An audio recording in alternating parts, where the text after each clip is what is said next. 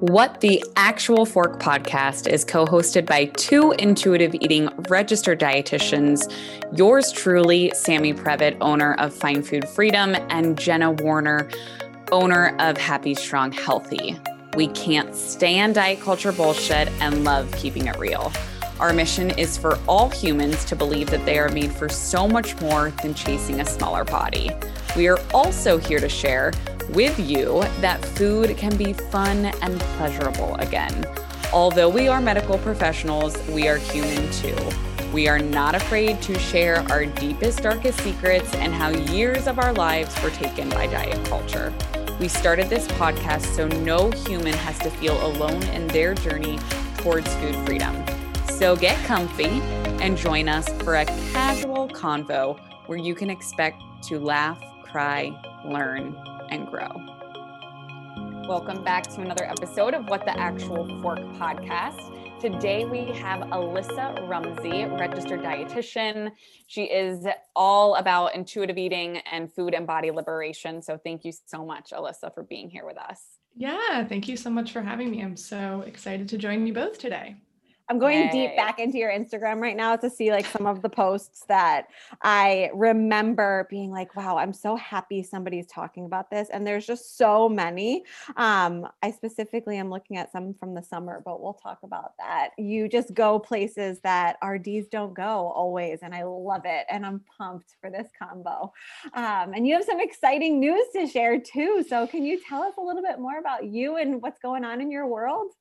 Sure, sure. So, well, I'm a, a dietitian, a certified intuitive eating counselor, have found my way to this approach about four years ago now. So it hasn't been that long. Um, and I work, I do one on one virtual work with clients.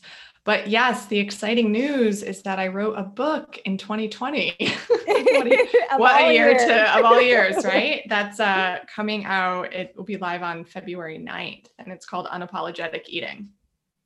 Amazing. And we feel so lucky because we've seen a behind the scenes, uh, I would say snippet, but the entire book. So thank you so much for giving us that.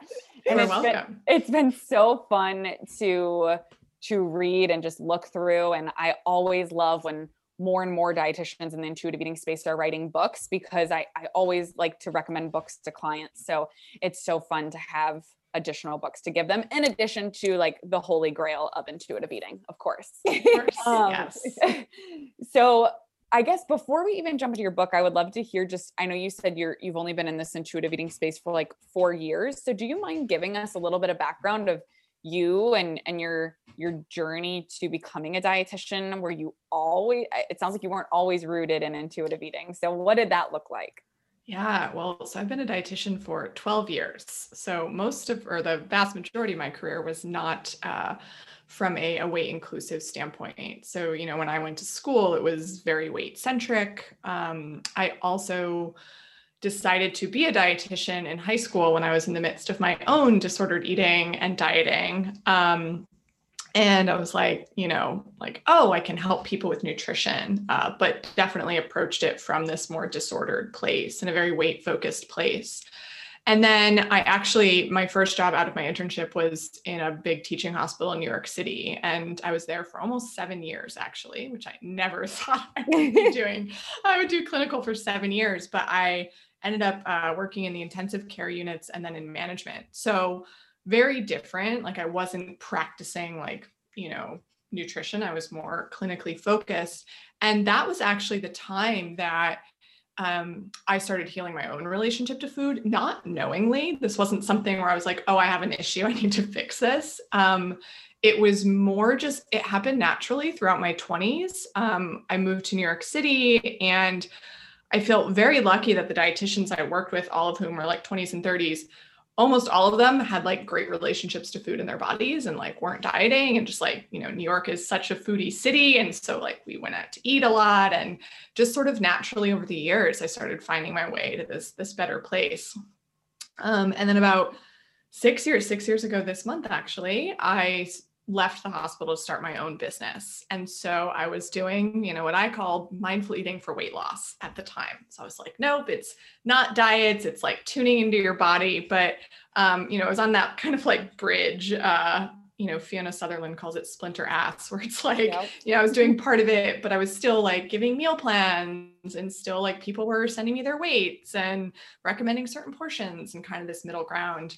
And then after a couple of years in business of just trying to get my business off the ground, doing all these trainings and business related things that I didn't know anything about, I was like, okay, I'm feeling like a good place in my business. I want to do some trainings to improve my my counseling skills. And so I'm looking for something mindful eating based, and I stumble upon Evelyn's uh, six week intuitive eating webinar series. And I was like, oh, intuitive eating. I think that's like mindful eating. Um, needless to say, like the first, I don't know if either of you have done this, but like the first webinar, she goes into like all the weight science and like the HAES research, and my mind was just so blown open. And but it also made so much sense because it was really coming becoming super clear in just my own relationship with food and like other people and clients I've worked with of like oh yeah this is why I work with these people for weight loss they lose weight and then they come back to me in a year and like you know they've gained it back and they don't know what the problem is and so much shame around that and it just it all kind of like coalesced and I was like, this is it. And then I hadn't even read the book yet. I'm like doing this webinar with her and I had not even read the book. So yeah, so that was about four years ago. And I just went down the rabbit hole of, of training in in the weight inclusive space. I actually took a couple months off from seeing clients because I was like, okay, this is very different, um, you know, way to approach it. And yeah, so that was how I found my way to it. And then my gosh, I mean, as you both know, it's just like the most rewarding thing. And it just feels like so much more aligned with my values and um and with me. And so yeah, I love it. It's so funny because Sammy has always said to me before I took that course, like, just get ready because, like, once you hear it, like, you can't ever unhear it. And, like, it is so true. Like, I can't even believe the way that I used to talk to people after just listening to that research and reading the studies and just hearing her like laugh at herself during the courses is like the best sound in the whole world. Oh yeah, Evelyn's laugh is amazing. and also like kudos to you for having the the whereabouts to like set those boundaries for yourself to give yourself time to rest and practice because Jenna and I always talk about our splinter assing and like going from diet culture to intuitive eating. And it's a really hard transition. And I think part the biggest part is feeling the guilt and shame of like that we've harmed clients even though that was never our intention and so the fact that you were able to like take some months off and be like okay i need to like learn this because that is not what i'm doing anymore you know the weight centric model and how do i give myself time to learn so then i can like properly apply this that's amazing. Yeah. I mean, it was definitely it was a privileged place to be in. I was, you know, I had grown my business at that point where I had multiple income streams. And so, you know, private clients was only part of my business. And I was doing way too many other things, but those way too many other things allowed me to, from a financial perspective, to be like, okay, let me like finish up with the people I was working with because I was doing packages at that time. And then, yeah, I just didn't take anybody new on. And I was lucky that I, you know, had other income streams. But, um, but yeah, I think it just it really came. I think I was really ready to hear it for sure. I there was part of me that was like, it would be so much easier to just like rewind and like keep selling weight loss. Um, but yes, Jenna, like you said, once you see it, you can't unsee it. And it just made so much sense. And and yeah, I was just like, nope, gotta gotta move forward. so let's jump into some of that research. And I have your entire book pulled up here, but as I said to you before we started recording, as we always like to like I'm looking up at your Instagram right now. Jenna and I are always like obsessively stalking our guests um, and, and all of their amazing content. And the first thing I saw on your page is an entire highlight reel on how BMI is bullshit. So I would love for you to just kind of take it and run with it of for anybody listening if their doctor tries to quote like their BMI and categorize the size of their body like how do you explain to them that BMI is bullshit Oh, yes. I'm so, so I'm like, oh, where do I begin? um, so So yeah, so that highlight came from uh, I did a post kind of like off the cuff, just using some of the research that I cited in the book, and it went like totally bonkers on Instagram, like way more interactions, and like just had all these people messaging me, and I was like, okay, I need to make something that really spells this out more. But I think to start, you know, the BMI.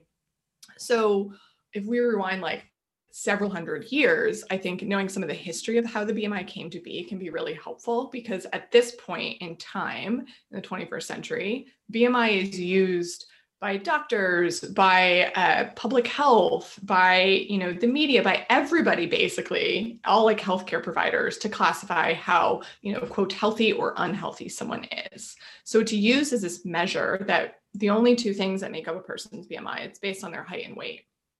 And based on this one number that you then get, you're put into these categories and you're then thought to be okay, you're either healthy if you're at this number or at this range, and you're unhealthy if you're above that. And the BMI was actually created hundreds of years ago by a Belgian astronomist. So, not a doctor, not a healthcare provider, and he wasn't doing it to do it had nothing to do with health. He was literally just trying, and this is a, a white guy, needless to say, he was trying to um, in Belgium like group diff the the the people in the country. He was trying to see if there's a way that they could divide them up, and so this was one of the ways that he did this. He was also a statistician, um, and he literally said himself it used to be called the Quetelet Index. So Adolphe Quetelet was the guy who came up with this. Um, and he was like, this is not a way to measure health. Um, yet, fast forward a couple hundred years, this is what is used in the mainstream healthcare industry to measure health. And, you know, if we dig into a little bit more why there's more of um, an issue with the BMI, so you're only looking at these two data points. Um, those two data points, so it's still using the data that Quetelet found 300 years ago. So it's based on height and weight. The BMI itself, the scale, is based on height and weight data from primarily white, middle to upper class Europeans, and most likely, given the time, the 18, early 1800s, men. So it's not a representative sample of the general population, and it doesn't account for differences in in body size and other ethnic groups. And I think this is so huge. And you know, um, you talk to a lot of you know black and brown folks and they will say like you know this there's no way i would ever be you know in a normal bmi and like just looking at the body differences. And then you know we can talk about this more later if we want but also knowing right that like fat phobia is has racist roots. And like the bmi is also used to to carry that out to say this is the quote unquote normal and you must fit in this. Yet that normal quote unquote range was made by looking at white people um, and then, you know, obviously outside of that, it doesn't take into consideration any differences in age, um, gender, bone structure, body fat, muscle, fat distribution, um, how muscle mass changes with age. Um, it doesn't take into consideration any of those things. It's literally just looking at your height and weight. Uh, the other thing that, you know, as I dug more into this research that I found fascinating, but also infuriating, is that these differences between what is considered like a normal BMI, I'm putting this in quotes to signify that I do not, you know, stand for, I do not believe in the BMI. So in quotes, normal BMI, uh, overweight BMI, obese BMI, the differences in those number ranges are arbitrary. So they're not based on any scientific data. They were instead defined, like these definitions and ranges were defined just by like this small handful of people um, with ideas about what a quote normal weight should be. Um, there's also history with it not that long ago, just a couple of decades ago, in 1998, the National Institute of Health, um, in a move that was actually pretty controversial because it went against what uh, their working group had recommended, they adjusted the cutoff for an overweight BMI. It used to be 27 and 28 difference for gender. It went down to 25. So overnight, you know, your BMI was 27, you like went to bed one night, you're quote normal BMI, the next day you're overweight. And, you know, so why does this matter, right? So you know, and a lot of people can speak to this. You go to the doctor and the doctor looks at your BMI and they're like, oh, it's, you know, 28, you're quote overweight. You should really try to get down to a normal quote BMI.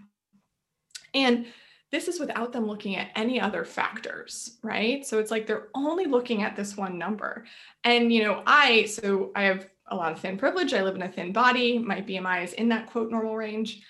Something interesting happened to me recently. I went to see my doctor for my annual physical, and I go in with this list of all of these health issues I've been experiencing, right? And so we're like talking about this list for like 30 minutes. And then she pulls up like my BMI and she's like, Oh, your BMI is normal. So you're healthy. And I was like, Did you just hear that whole list of things? Like, clearly, I'm not healthy. I am super sedentary right now. Like, yeah, on that scale, it looks like I am, but I'm not when you actually look at what's going on. And then vice versa. Um, you know, there's lots of research around how we know that BMI is not a good indicator of health status. So I just gave you that example for me there.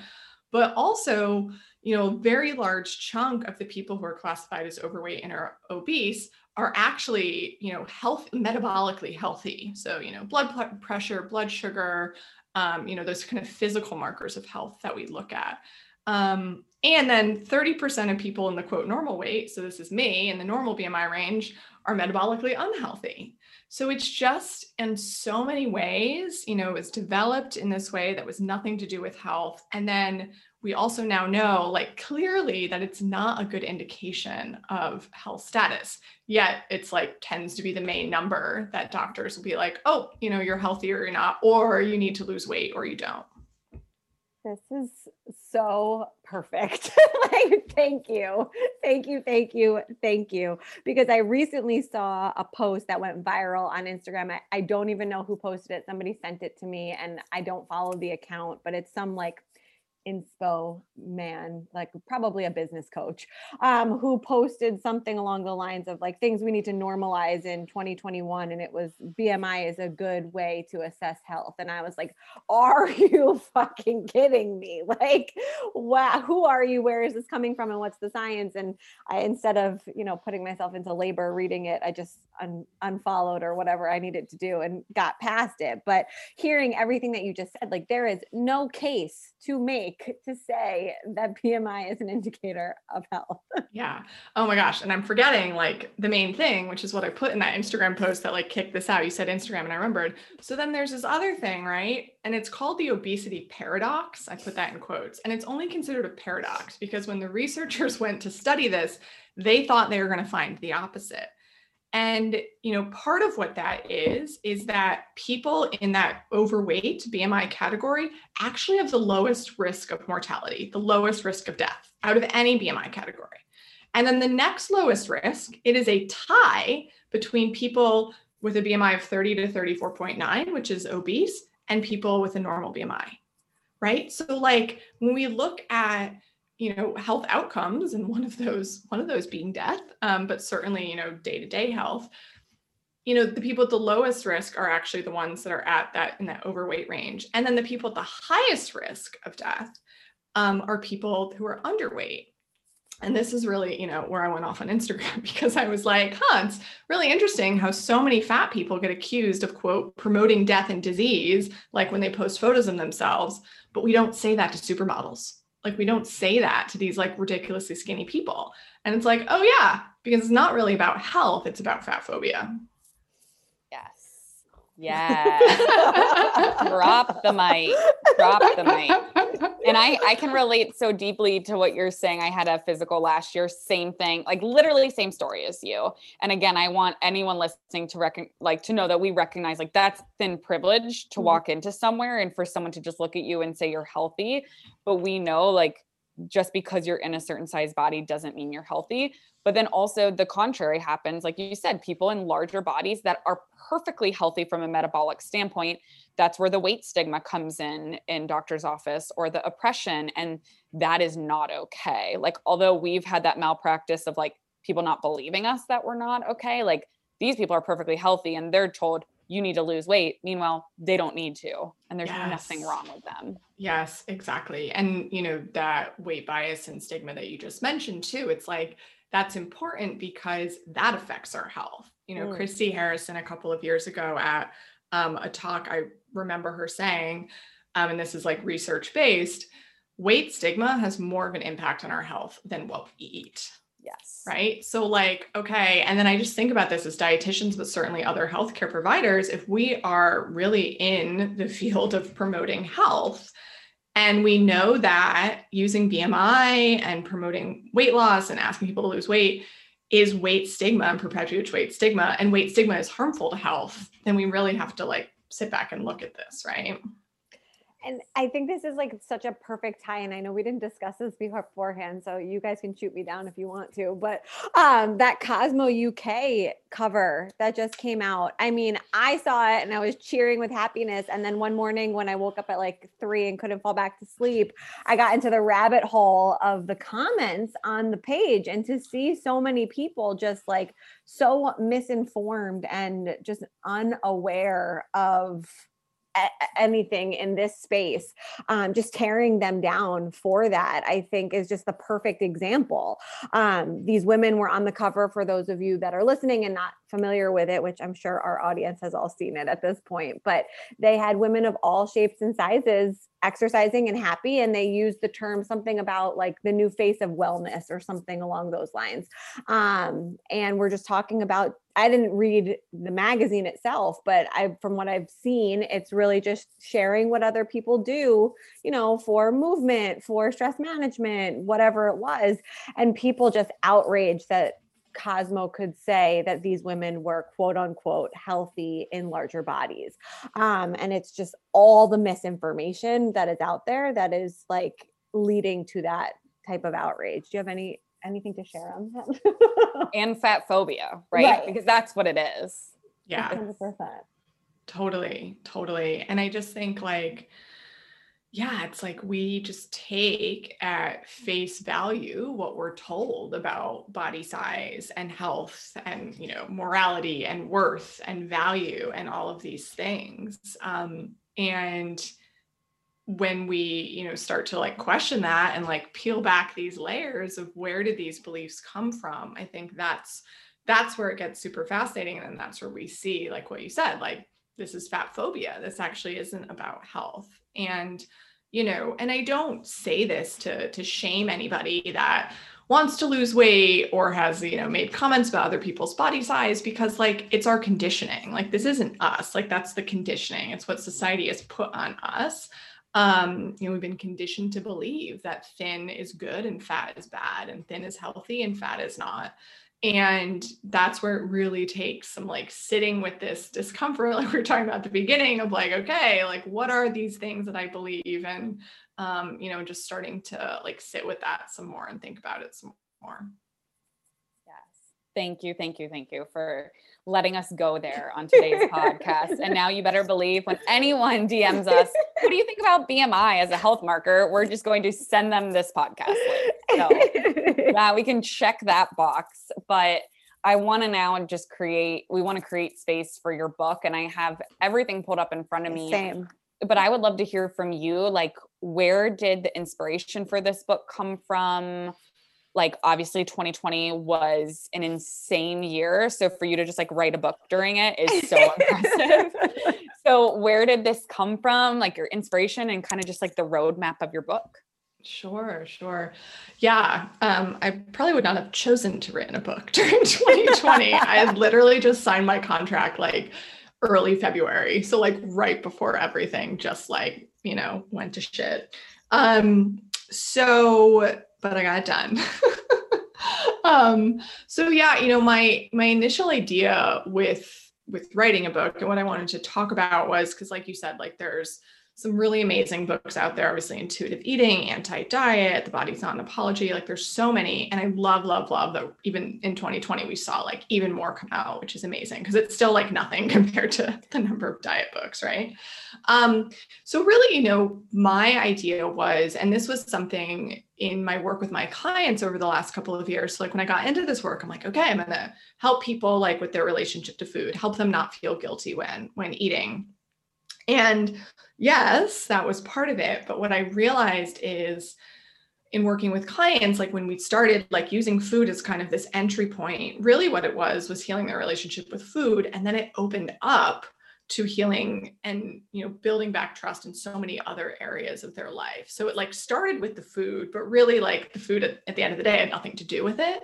Um, and I just saw these people I was working with, like, yes, trusting them around food, themselves around food again, but then trusting themselves you know, not second guessing their decisions, setting boundaries like at work, like in their personal relationships, and just like really feeling confident and feeling like free to to do what they wanted outside of of these like societal expectations that are put on us. I think especially women, these expectations that are put on on us. So that was my idea with the book was kind of walking people through you know, yes, it starts with food, and then how can healing your relationship with food and then your body then open up you know this other kind of ability to to like rediscover yourself and to become more connected to who you are like before the world told you who you should be I love, and I have to just like toss this into this conversation that everybody needs to sign up for Alissa's newsletters too, because as I shared before we started recording, that I would read your newsletters before I was fully in this space, like while I was splinter assing hard,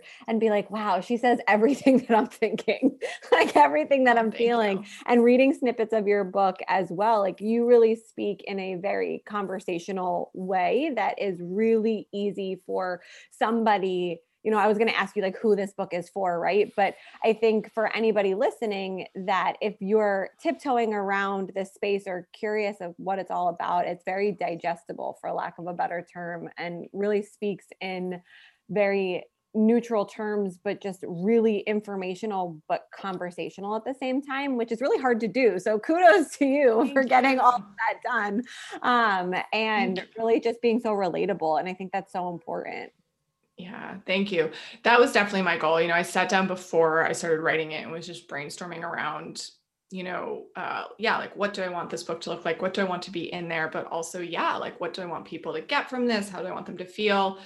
And that was my goal was to make it something that was educational, but also practical. So, you know, there's lots of breakout boxes and reflection questions, and really just giving people the space, like not being prescriptive and also not being like assumptive and this was also something I, I worked with an equity consultant. So I also was very much like, okay, I don't want this to be a book just written for like thin young white women like myself. Like, I want this to be something that really speaks to these like greater systems and structures that are in place that have been, you know, caused us to feel this way and be something that, you know, people can read and, and see themselves in hopefully. Um so i didn't want to just center the like white like straight sized narrative.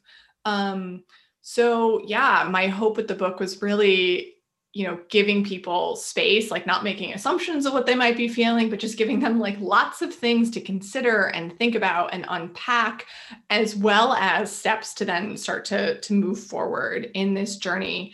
Um and i think you know when you say like who is it for? I think I wrote it like twofold. It's both written for people like if this is their first foray or like one of their early forays into like the weight inclusive or anti-diet space, you know, it will certainly like walks them through that.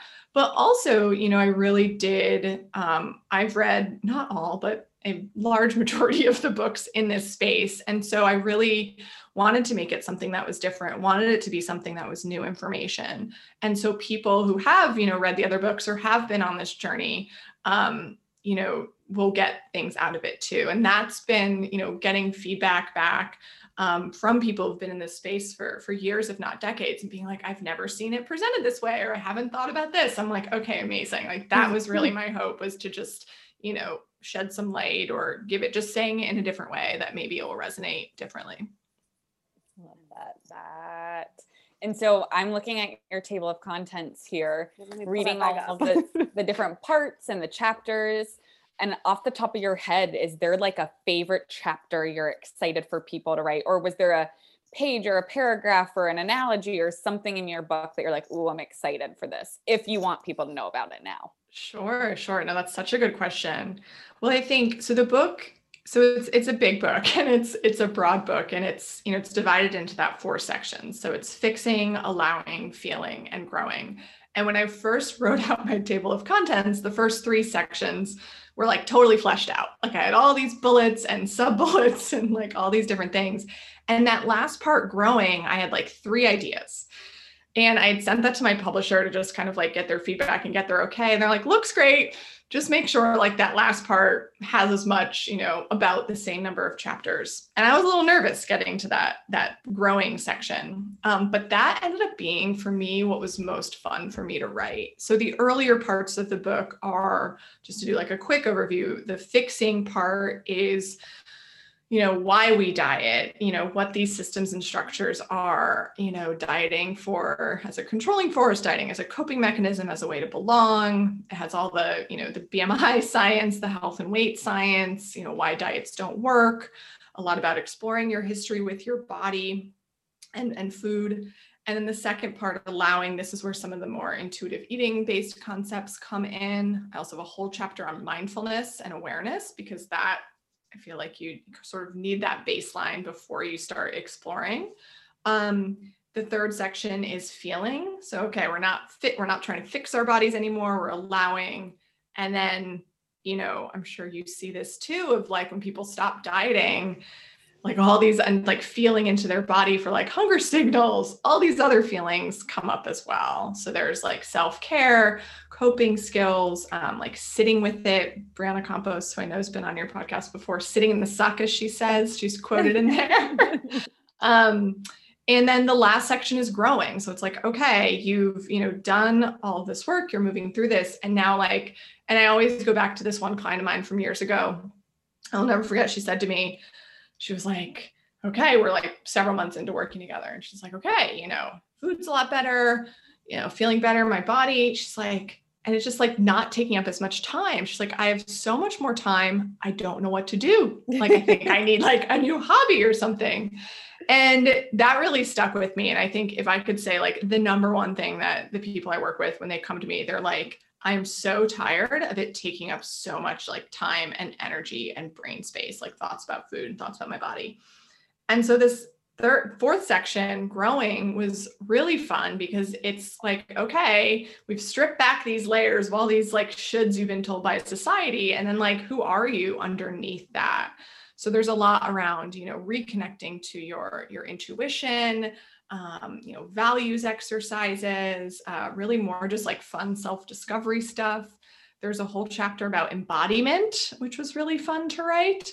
Um, I would say that that chapter, to answer the question, was probably my the one I had the most fun writing, the embodiment chapter, because it's all about okay, how how do you be more in your body? And this is something for me personally, and I think I share this in the book, like right at the beginning of that chapter. I'm pretty sure, like as of like two years ago, when someone would say to me, like, oh, like in your body, I was always like, what the F does that even mean? Because, like, aren't I in my body? Like, I don't get it. And then I had this experience that I write about in the book two years ago of just like getting out of my head and being in my body. And I was like, oh, that's what that's what people mean when they say this. And then i've now been on this journey for a couple of years of trying to get back to that. And you know just because i was in my body that one time does not mean i'm like you know in out of my head and in my body. Most of us like spend our days to days like in our heads. And it really is a practice. So i got to really research and explore and experiment with like a whole bunch of different embodiment types of practices. And so that was super fun to write and also for me to just start to uh, integrate into my own life. Like everything from like dancing to like singing to rolling down a hill. I was in vermont for the summer um, while i was writing most of this book. And my partner and i were driving one day and i was like that hill looks like it'd be so fun to roll down i was like i really and we stopped and i like rolled down this hill and like I mean, talk about being in your body, out of your head and in your body when you're like rolling down a hill. Um, I was back in Vermont recently. We went sledding, and it was kind of that same thing. Like you're just like flying down a hill on this little piece of plastic. It's like you cannot be in your head when that's happening. So yeah, I think that was probably my, you know, that whole section, and then certainly that chapter was was probably my most favorite.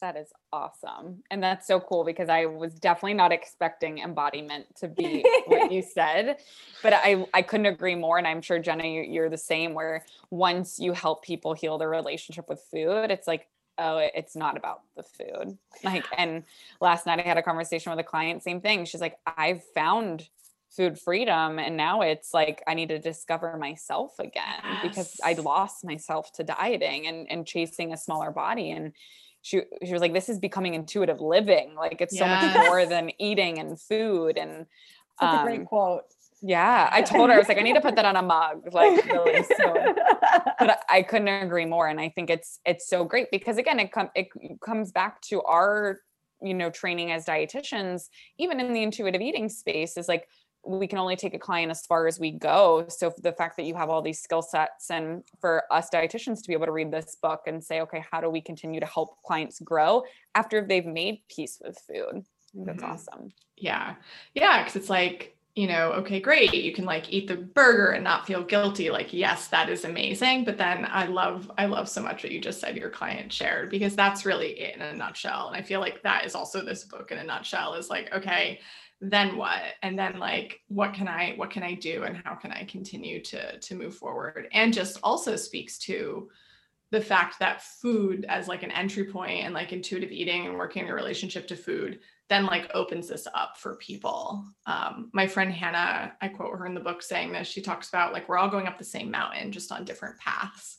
And i see kind of like my role as as a dietitian of like okay people come to me for food but like this process of like self discovery and self improvement and um, kind of just being their um, you know most authentic like connected you know unapologetic self and you know using food as that way to to start that process it's always so amazing to me when we interview like just dietitians in general. Um, I think that we have the best dietitians on this podcast personally, but um, it's always just amazing to me to just hear these stories in so many different voices. I mean, we're all very similar, and all we want for people is to enjoy and love their lives again. And to hear like the backlash that can happen sometimes can be really disheartening but my hope and wish and with the thousands of people that i know listen to this podcast is that if we can just continue to change if people can just continue to hear like that there's happiness on the other side of that mountain um, yes. it's just such a powerful thing and again it makes me really regret many years of of my my dietitian life but to be on the other side of this mountain is just such an incredible thing um, and again to just hear it from so many different voices is the key and that's what i tell my clients all the time i'm like please listen to this message from all of these other dietitians so that you know that I'm not making this up. like mm-hmm. I'm not lying. Like this isn't just something to sell you. Like this is real. And all of these other people agree. Uh, it's such a beautiful thing. Yeah, totally. Totally. so, Alissa, tell everybody where can they get unapologetic eating and when? so unapologetic eating so the time we're recording this it's available for pre-orders but it's available february 9th and it's available basically almost everywhere books are sold um, alissarumsey.com slash book has more info and a list of the different places, but it's on Amazon, it's on IndieBound, Bookshop, Barnes and Noble, Target. I saw the other day, um, and it's also available internationally as well in most most countries. That is so cool. Yeah, yeah, congratulations. And just in case, um, if people want to follow you on social, because we've been talking about your Instagram the entire episode, where can they find you? Uh, my Instagram is at Alissa Rumsey RD. Amazing. Thank you so much for sharing everything with us today. Is there anything you want to leave our listeners with before we close out for the afternoon? I would just go back to what you were just saying, Jenna, of just like keep moving towards like like keep focusing on your why and like what are you moving towards and you know it this journey is not easy. This is hard um and it takes a very long time and i think you know parts of it are lifelong but just keep coming back to your why and you know letting that guide you forward. Perfect. Thank you so much for being here. Thank you for having me Guys, thank you so much for listening to another episode of What the Actual Fork Pod. We know there are a lot of pods out there, and we are so grateful that you are here listening with us. If you enjoyed this episode, please be sure to subscribe, like, share with all your friends and faves, and follow along with us on social at What the Actual Fork Pod. We promise to continue to bring you the hottest topics, greatest guests, and the most fun you can possibly have while fighting diet culture bullshit. We love you, we appreciate you, and we will see you next week for a lot more fun.